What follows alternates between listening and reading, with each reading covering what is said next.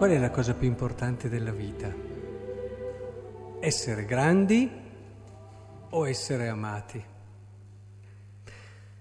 Dobbiamo chiedercelo.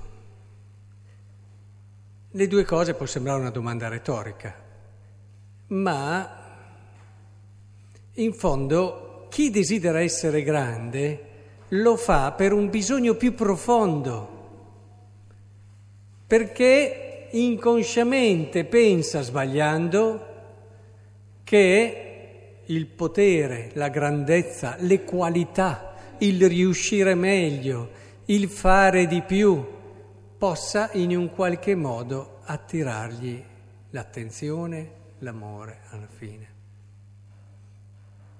Perché il bisogno più vero e profondo del cuore dell'uomo non è quello di essere grande, ma è quello di essere amato. Ed è questo che secondo me dobbiamo cercare di capire, perché cercherò poi di spiegarvi un po' come si muove nel cuore dell'uomo questa, diciamo, passione, chiamiamola. Vedete, Se smascheriamo il nostro ambizione, la nostra ambizione, il nostro orgoglio, se lo smascheriamo, gli tiriamo via quella parvenza di darci amore perché ci dà attenzione, provate a pensare, eh, l'orgoglioso ha bisogno di essere sempre il primo, il migliore, cioè magari non lo fa in modo pacchiano, perché sono intelligenti soprattutto non lo fanno in modo pacchiano, però interiormente sono più contente quando riescono. Cioè, allora dopo è chiaro che interiormente nascono le gelosie, lo spirito di contesa, che l'altro riesca bene, un po' ti dà da fare, no? Se siamo una famiglia che i figli dell'altro riescono meglio, ti dà da fare, oppure altre cose o altri aspetti, soprattutto quando si è sullo stesso livello, so, insegnante con insegnante, eh, perché a un sarto che un insegnante sia bravo dà poco da fare, ma a un insegnante che il suo collega riesca meglio un po' da fare dà, o altre cose come una mamma con un'altra mamma e così via. Ora il problema è come si può vincere quello che ci dice la lettera di Giacomo dove c'è gelosia, spirito di contesa, eh, perché questo porta poi a fare la guerra tra di voi, liti. Il segreto è proprio quello del Vangelo, essere piccoli. Il problema, sapete qual è? Cioè, anzi, non è un problema, la sorpresa. La sorpresa è che ad essere piccoli ci si scopre anche amati. E allora si smaschera l'orgoglio con quel suo a volte presentarci l'idea che più siamo in evidenza, più siamo, pensate anche alla vanità, uno più è al centro, più si fa notare, più pensa di essere amato, ma è mica vero, ma è mica vero. A parte che orgoglio, vanità, tutte quelle cose lì vanno insieme, sempre a braccetto.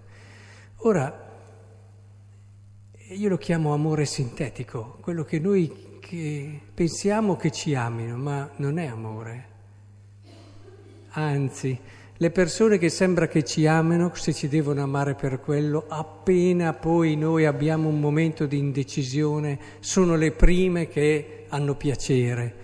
E sembravano che ci amass- sembrava che ci amassero così tanto, sembrava che fossimo. E se possono poi dirci una cosa quando si cambia la situazione, vedete, il problema è proprio lì, amare l'ultimo posto. Eh, noi onestamente so quanti qui desiderano essere gli ultimi in questa assemblea. Sarebbero davvero le persone più fortunate di tutti, le più beate di tutti, se davvero nel loro cuore non solo desiderassero, ma si sentissero le ultime di tutte le persone dentro a questa pieve. Ma perché noi non lo desideriamo questo? E dobbiamo cercare di capire perché. Perché noi abbiamo il timore che all'ultimo posto saremo meno amati. Capite che tutto si muove per questo? Il nostro cuore è come se avesse scritto enorme dentro, se lo potessimo aprire, ci sarebbe scritto amami, io non posso vivere senza amore. E dopo entra il peccato, entrano e allora, avendo paura che là, all'ultimo posto, io sarò meno notato e quindi io penso meno amato, meno considerato, meno... e poi io stesso mi amerei meno perché purtroppo sono educato male anche in questo, ecco che allora non ci vado. E allora in modo a volte sottile, a volte in modo... Eh, cerco di... anche quelli molto timidi che stanno sempre lì appartati, in fondo non è altro che una versione timida, più insicura, però di un bisogno che hanno di essere notati. Cioè fanno fatica ad accettare certe cose di sé, fanno fatica quindi ad accettarsi davvero e ad amarsi. E fanno fatica anche, gli dà quasi fastidio che si mette sempre al centro, ma questo proprio perché non hanno ancora risolto il loro problema. Ora, la cosa più importante è proprio capire questa logica. All'ultimo posto io sarò più amato. Da Dio, prima di tutto, ce l'ha fatto vedere il Vangelo prendendo questo bambino. Allora, vuoi davvero scoprire quanto ti ama Dio? Vai là. Guarda che quelli che stanno su non lo capiranno mai. Non lo capiranno mai. Non lo capiranno. con semplicità di cuore, guarda le cose degli altri, arriverai a vedere che nessuno ti attenta lì all'ultimo posto. No, no, non fanno a pugni per venirci. Eppure tu hai tutto, hai trovato il tesoro e scopri te stesso, accetti te stesso, accetti anche i tuoi limiti, le tue fragilità. Non ti senti tolto niente perché lì c'è qualcuno che ti ama e hai già trovato tutto. Guardi gli altri, apprezzi tutte le cose belle che hanno, a proposito di gelosia e di spirito di contesa, cominci a essere contento perché riescono e fanno bene le cose, le fanno anche meglio di te, ma questo ti dà una gioia sincera, profonda dal cuore, perché? Perché il tuo cuore è già amato, non hai mica bisogno di altre cose. Se capissimo questo ci, ci correremmo all'ultimo posto, a differenza di quello che succede ordinariamente. È importante che il Signore ci aiuti in questo, che tra di noi. Provate nel concreto a partire da quelli che sono i limiti che il Signore per fortuna ci ha lasciato. Eh? Perché se non avessimo difetti e se non avessimo limiti? E se non sbagliassimo mai? Oh, non sarebbe mica facile, eh? Per fortuna il Signore ci ha pensato e ci ha lasciato questi. Partiamo da questi, impariamo a farne tesoro, impariamo davvero a, a dire, bene, anche con questo limite il Signore mi ama, certo che ti ama. Questo non vuol dire che non dobbiamo lavorare per migliorarci, capitemi, ma un conto è lavorare per migliorarti perché devi arrivare lì perché se no non ti senti accolto e lo fai in un modo sbagliato, che appunto dopo gioca con queste. E un conto è farlo con serenità, con libertà. Il Signore mi ama lo stesso, ma desidero dare a Lui, non a me, più gioia, dare a Lui, non a me più impegno, più servizio e così via. Ecco allora, aiutiamoci tra di noi, impariamo ad accoglierci, non eh, critichiamoci. Eh.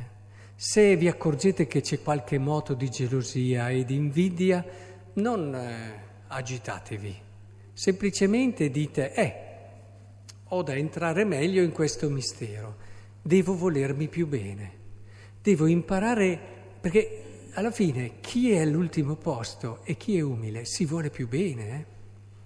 a differenza di quello che sembra, ve l'ho ripetuto tante volte questo. L'orgoglioso si vuole poco bene, anche se tutti dicono che perché alla fine ha sempre bisogno di eh, ansia di prestazione, di essere qui, di essere là, di essere meglio, di essere... ma amati come sei, accettati anche nel tuo limite e da lì parti per costruire il tuo capolavoro, eh, che poi ti accorgerai il protagonista è Dio. Ecco, il Signore ci aiuti in questo. Allora questo porrà le basi di una comunità vera, una comunità vera, perché non è detto che venendo tutti a messa tutti ci amiamo, tutti ci stimiamo, anche se siamo di fianchi nel banco, eh?